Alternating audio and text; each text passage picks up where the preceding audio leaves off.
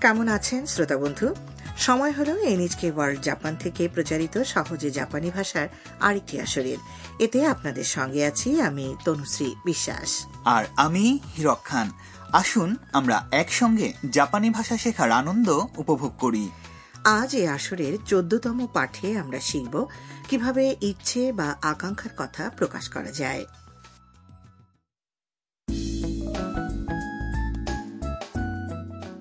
আমাদের এ আসরের প্রধান চরিত্র হচ্ছে ভিয়েতনাম থেকে জাপানে আসা বিদেশি শিক্ষার্থী তাম। এর আগে আমরা দেখেছি, তাম জাপানে তার এক বন্ধুর কথা উল্লেখ করতে গিয়ে কিছুটা লজ্জা পেয়েছিল, যার সঙ্গে সে দেখা করতে আগ্রহী। সেই বন্ধুর সঙ্গে তামের যে স্মৃতি রয়েছে, সেটি নিয়েই আজকে সংলাপ। জাপানে আসার আগে তাম ভিয়েতনামের একটি প্রাইমারি স্কুলে স্বেচ্ছাসেবক হিসেবে কাজ করেছে। একদিন জাপানের একটি সংগীত বিদ্যালয়ের একজন শিক্ষার্থী তাদের স্কুলে বাচ্চাদের জন্য পিয়ানো বাদন পরিবেশন করতে এলো। তার নাম ছিল ইউকি। তার পরিবেশনা শুনে তাম অত্যন্ত মুগ্ধ হয় এবং জাপানিতে লোকটির সাথে কথা বলার আগ্রহ তার মধ্যে তৈরি হয়। এদের মধ্যে কি কথা হয়েছিল? চলুন তা আমরা শুনে নেই চোদ্দতম পাঠের কথোপকথনে।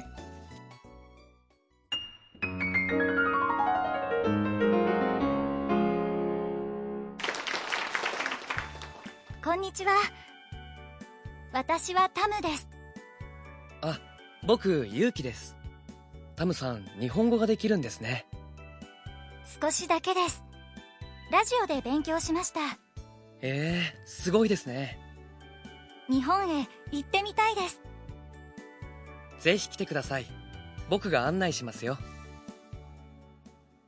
বন্ধুরা এবারে চলুন সংলাপের প্রতিটি বাক্য বোঝার চেষ্টা করা যাক ইউকির কাছে গিয়ে তাম বলল こんにちは কেমন আছেন 私はタムです আমি তাম ইউকি উত্তরে বলে あ僕ユウキです ও আমি ইউকি タムさん日本語ができるんですね তামসান আপনি তো দেখছি ভালো জাপানি বলতে পারেন তাম বলে 少しだけです ও তেমন কিছু নয় ラジオで勉強しました আমি রেডিও শুনে শুনে জাপানি শিখেছি এটা শুনে ইউকি অবাক হয়ে বলে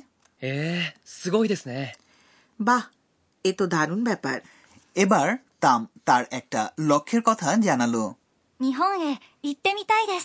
কোনো একদিন আমি জাপানে যেতে চাই। উত্তরে আনন্দের সঙ্গে ইউকি বলে অবশ্যই আসবেন। আমি আপনাকে বিভিন্ন স্থান ঘুরিয়ে দেখাবো। আচ্ছা তাহলে এই হচ্ছে সেই বন্ধু যার সঙ্গে তাম দেখা করতে চায় নাম তার ইউকি একজন সঙ্গীত শিক্ষার্থী যার সঙ্গে ভিয়েতনামে তার দেখা হয়েছিল আবার কখনো তাদের দেখা হবে কি হবে না তাই ভাবছি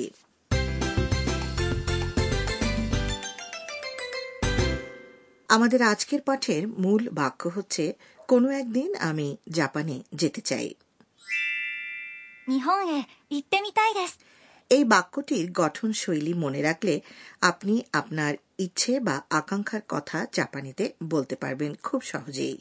এর অর্থটি এবারে বুঝে নেয়ার পালা। নিহং মানে হল জাপান। এর পরে আছে এ। এই পার্টিকেল দিয়ে গন্তব্য বোঝায়। ফলে আগের শব্দের সঙ্গে মিলে অর্থ হবে জাপানে। ঠিক বাংলার মতোই তাই না? মানে হলো কখনো যেতে চাই বা গিয়ে দেখতে চাই। এবারে আজকের ব্যাকরণ পয়েন্ট। জাপানিতে আকাঙ্ক্ষা বা কামনা প্রকাশ করতে হলে ক্রিয়াপদের তে রূপের সঙ্গে জুড়ে দিন। মিটাই আচ্ছা যদি যাওয়া অর্থাৎ ইকো ক্রিয়াপদের তেরূপ হয় ইত্তে তাহলে আমি কখনো যেতে চাই বা আমি গিয়ে দেখতে চাই? কথাটি জাপানিতে হবে ইত্তে মিতাই তাই না দিদি? ঠিক বলেছেন হিরকসান। তবে আজকের সংলাপে লক্ষ্য করুন এই বাক্যের শেষে দেশ পার্টিকেল জুড়ে দিয়ে বাক্যটিকে মার্জিত করা হয়েছে। দিদি আমার একটা প্রশ্ন আছে। আগে আমরা শিখেছিলাম ইকিতাই দেশ মানে হল আমি যেতে চাই। তাহলে এ দুটি ক্রিয়াপদ তাই দেশ এবং তে মিতাই দেশ এদের মধ্যে পার্থক্য কি? আসলে আপনি আপনার আয়ত্তের মধ্যে যে কোনো কিছু করতে চাইলে বলতে পারেন।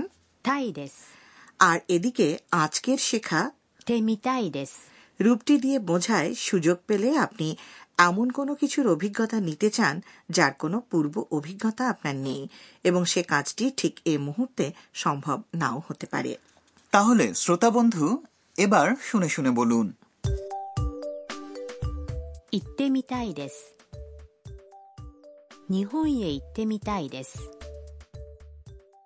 বুঝতে পেরেছেন তো বন্ধুরা? এবার এই নমুনা সংলাপগুলো মনোযোগ দিয়ে শুনুন যেখানে কেউ একজন বলছে জাপানে সে কি করতে চায়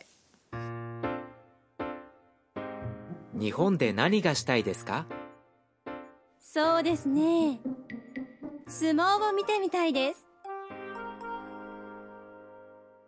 নমুনা সংলাপের অর্থটাও জেনে নেওয়া যাক 日本で何がしたいですか জাপানে আপনি কি করতে চান そうですね কি যে করতে চাই? আসলে এই সো দেশ নে কথাটি বাক্যের শুরুতে ব্যবহার করলে তা বক্তাকে তার জবাব ঠিক করার সময়টুকু দেয়। সুযোগ পেলে আমি সুমো কুস্তি দেখতে চাই। সুমো। হচ্ছে সুমো কুস্তি আর মিতে মিতাই মানে হল কখনো দেখতে চাই। এখানে দেখা অর্থাৎ মিরু। ক্রিয়াটির তেরু ব্যবহার করা হয়েছে যেটি হচ্ছে 見て আর এরপরে আছে 見たい বন্ধুরা এবারে আপনাদের পালা প্রশ্নের পর উত্তরটি শুনে শুনে বলুন 日本で何がしたいですかそうですね相撲を見てみたいです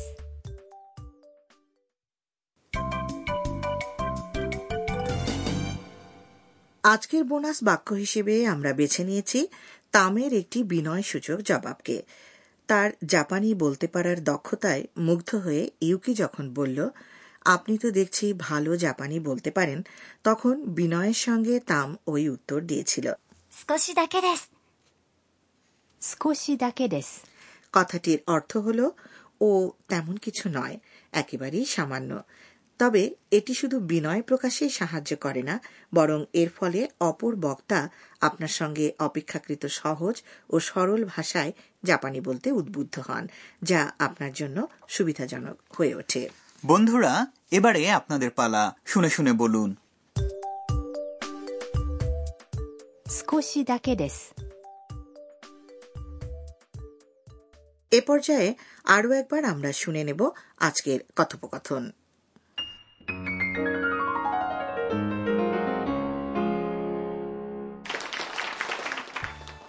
んにちは。私はタムです。あ僕勇気です。タムさん日本語ができるんですね。少しだけです。ラジオで勉強しました。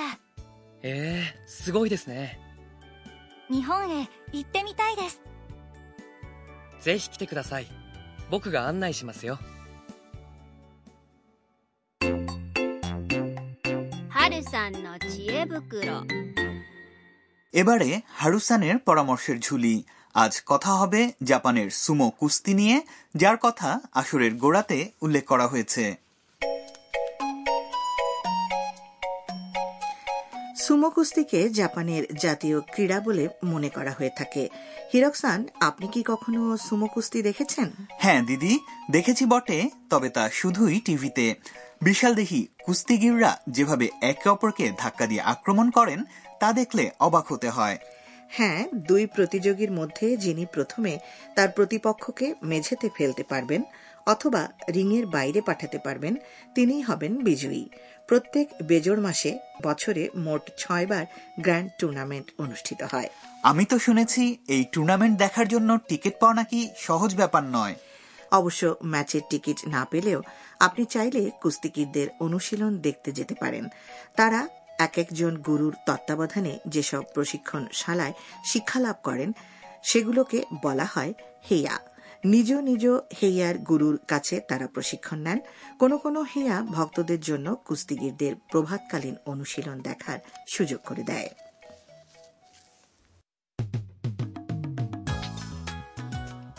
বন্ধুরা, আশা করছি সহজে জাপানি ভাষার আজকের আসর আপনাদের ভালো লেগেছে। তাহলে দেখা হবে আবার আগামী আসরে।